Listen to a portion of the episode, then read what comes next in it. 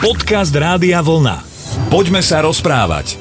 Tak ako každý jeden útorok v kalendárnom roku 2019, tak aj ten, ktorý bude pre nás svojím spôsobom dnes posledným, vám želám v tejto chvíli pekný večer a začíname reláciu Poďme sa rozprávať so Slavom Jurkom a Janom Sucháňom. Pozdravujem, pekný večer. A za normálne okolnosti by som vás určite upozoril aj na stránky www.radiovolna.sk, prípadne napríklad na mobilnú aplikáciu Rádia Vlna, pretože e, bude ešte len posledný útorok v tomto mesiaci, počas ktorého by sme sa venovali vašim otázkam, ale tento raz to e, nakoniec neurobíme, pretože posledné dva útorky vychádzajú na sviatky, jednak to bude koniec roka a ešte predtým štedrý deň, takže dnes sa počujeme naposledy a aj preto dáme priestor nášmu rozprávaniu, ale určite sa po novom roku k tomu štandardnému modelu vrátime.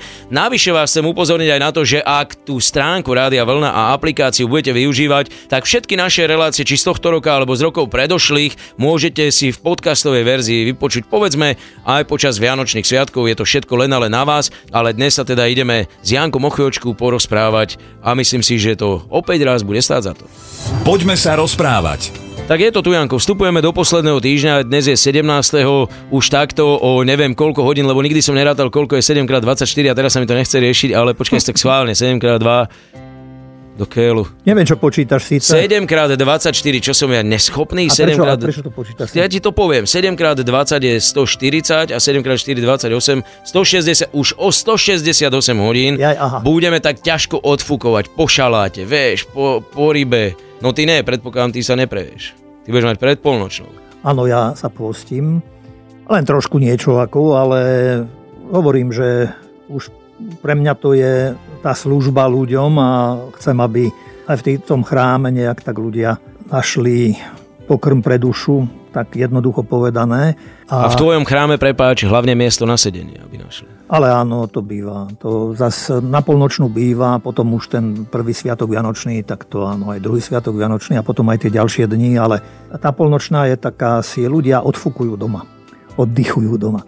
Ale myslím si, že zaslúži si práve tento deň, alebo tieto sviatočné vianočné chvíle, práve aj takéto priame slova od Lukáša z Evanielia, ktorý opisuje udalosť narodenia Ježiša. V tých dňoch vyšiel rozkaz od cisára Augusta vykonať súpis ľudu po celom svete. Tento prvý súpis sa konal, keď Sirius spravoval Quirinius a všetci išli dať sa zapísať každý do svojho mesta – Vybral sa aj Jozef z galilejského mesta Nazareta do Judei, do Dávidovho mesta, ktoré sa volá Betlehem, lebo pochádzal z Dávidovho domu a rodu, aby sa dal zapísať s Máriou, svojou manželkou, ktorá bola v požehnanom stave. Kým tam boli, nadišiel jej čas pôrodu i porodila svojho prvorodeného syna, zavinula ho do plienok a uložila do jasiel, lebo pre nich nebolo miesta v hostinci. V tom istom kraji boli pastieri, ktorí v noci bdeli a strážili svoje stádo. Tu zastal pri nich pánov aniel a ožiarela ich pánova sláva, zmocnil sa ich veľký strach. Ale aniel im povedal, nebojte sa, zvestujem vám veľkú radosť, ktorá bude patriť všetkým ľuďom, dnes sa vám v Dávidovom meste narodil Spasiteľ Kristus Pán a toto vám bude znamením. Nájdete dieťatko zavinuté do plienok a uložené v jasliach. A hneď sa Ganielovi pripojilo množstvo nebeských zástupov, zvelebovali Boha a hovorili Sláva Bohu na výsostiach a na zemi pokoj ľuďom dobrej vôle. No, ja som spokojný, vlastne mám s platnosťou už polnočnú. Vypočul som si ešte daj krátku kázničku. E, vieš čo, to nie je akože s platnosťou polnočná, ale dobre, keď ti to tak vyhovuje a pasuje, zober si to a nechaj si to. Ale má to v sebe hlboké posolstvo toto všetko. To len chcem povedať hneď v úvode, alebo potom to, že sviatkom Vianoc v prvom rade kráľuje a panuje dieťa. A možno sa nám to zdá nejaké také divné, pretože my sme zvyknutí, nás tak aj učili, že Boh je mocný a Boh je silný a že teraz tu prichádza na svet Boží syn v podobe malého dieťaťa ako človek. A čo s tým? Poďme sa rozprávať. Betlehemský príbeh je neuveriteľne silný a vlastne sprevádza Vianoce bez ohľadu asi aj na to, či ich prežíva niekto kresťanský alebo neprežíva až tak kresťanský, ale každý sa rád pristaví v meste, kde sú postavené Betlehemy. To tiež kedysi nebývalo pred 30-35 rokmi, že si videl pred bránami kostola Betlehem, práve naopak ten bol niekde v intimnej zóne vo vnútri zašitý. Teraz sa môže pristaviť každý, pozrieť si tie jasličky, pozrieť si dieťatko. Je možno až neuveriteľné, že to sebe nesie ten odkaz viac než 2000 rokov, že už toto samo o sebe je asi zázrak. Tak ako si aj naznačil, alebo ako sme už aj predtým spomínali, že aj ľudia, ktorí nemajú možno ku kresťanstvu a k Biblii blízko a že predsa len e, nemyslím si, že je to len tou vonkajšou atmosférou a ešte keď náhodou na Vianoce aj napadá sneh, pretože to dosť tak emotívne pôsobí a je to aj dobré zasa po tých zhonoch a naháňačke, že predsa aj tá príroda tak trošku nám príde na pomoc práve tou čistou krásou a belobou a tak, ale je tu, hovorím, niečo ešte nejaké také hĺbšie, čo sa možno aj nedá vypovedať, že čo to v nás, prečo, prečo to dieťa v nás obúdza e, nejakú takú tú úctu k životu a, a meníme sa. Možno, že sa tak trošku vrátime aj do minulosti, kedy sme aj my ako deti boli možno ešte také čisté, také nevinné a nie ešte ničím nejaké také zaprášené, v úvodzovkách by som povedal a že vždy ten pohľad do detských očí mení človeka. To je zázrak, dieťa je zázrak. No a o to viac to betlehemské dieťa, ktoré sa prejavilo alebo ukázalo, že vlastne akoby aj sám Boh sa v tom betlehemskom dieťati stáva bezmocným, keď začína hovoriť o láske. Keď sa chce lásky dovolať, poriadok my ľudia môžeme nastoliť mocou, lásku ale nemožno vyvolať mocou. Lásku aj mocní musia poprosiť, aby k ním prišla. Aj my dospelí sa vždy tak trošku aj zahambíme, keď e, máme hovoriť o láske úprimne a vážne. Ale na druhej strane, čo by z nás bolo, keby sme už pred ňou zmlkli, to by sme už neboli ani ľudia. To by nám zatvrdlo srdce, zadusila by nás prázdnota. A preto potom to nejak tak vnímam, že na tie Vianoce aj my sa tak trochu stávame deťmi. Samozrejme, teraz hovoríme o dieťati, máme na mysli dieťa v osobe maličkého Ježiška, ale Ježiš prežíva bez ohľadu na to, či bol 12-ročný stratený v chráme, alebo či bol 33-ročný e, tesne pred svojou smrťou. Proste ten jeho odkaz a vôbec celý jeho život sa počas toho vianočného obdobia premietne. Nie je to len tá detská fáza.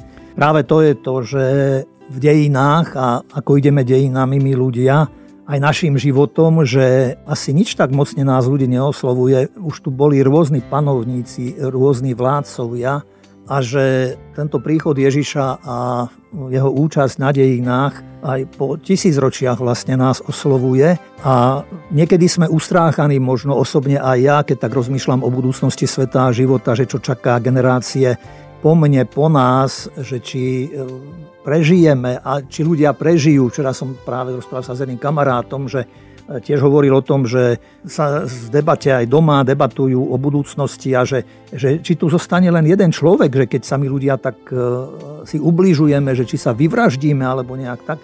A Isté je veľa otázok, ale mne v týchto súvislostiach prichádza na mysel tá udalosť, keď Ježiš bol za poštolmi na mori, keď e, sa tam mali kde si preplaviť a strhla sa výchrica a búrka, až sa loďka začala potápať, boli tam aj ďalšie lode s nimi a Ježiš si tam krásne v kľude spal, akoby v kolíske, takže boli vylakaní a ustráchaní, tak ho budili a keď ho zobudili, že čo je, čo je, čo robíte, čo máte strach, čo sa bojíte.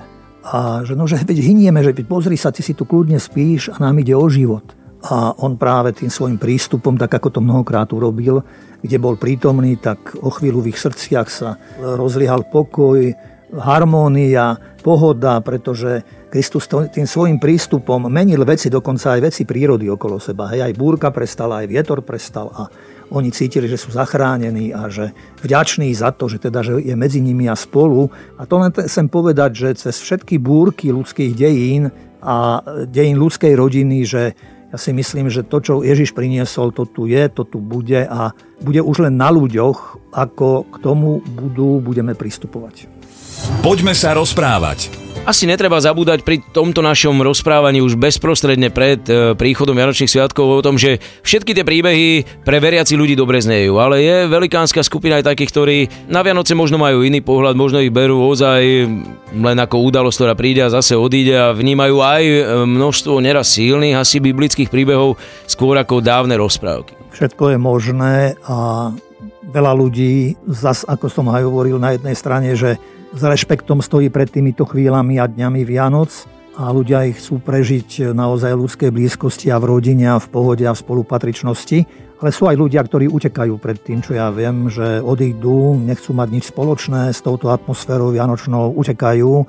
Nemožno im to zazlievať, pretože možno práve tam nájdu zasa v tom svojom, niektorí idú na dovolenku, niekto možno do teplých krajov, niekto možno na hory a tam nájdu tiež harmóniu v sebe a pokoj v sebe. Ale keď si spomenul tú rozprávku, tak poviedku, tak eh, aj ja som čítal jednu a takú zaujímavú práve aj v súvislosti s tým, čo sme už spolu hovorili aj do posiaľ, že raz eh, nedaleko Betlehema eh, žil vlk.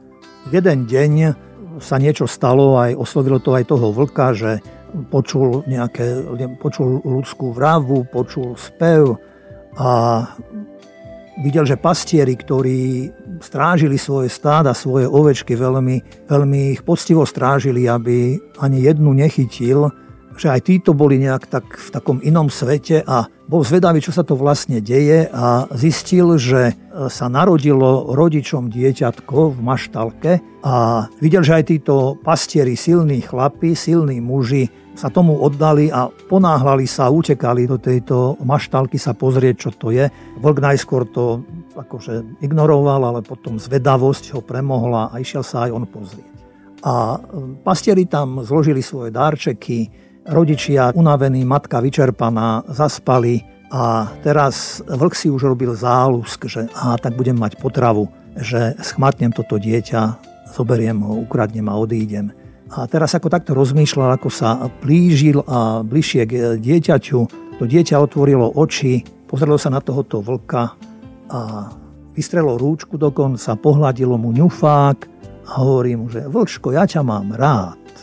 A teraz ten vlk úplne ako zmeravel tam, že jemu sa ešte nikto takto v živote neprihovoril, že by na ňom záležalo a z tohoto vlka padli šaty, vlčie šaty a objavil sa človek.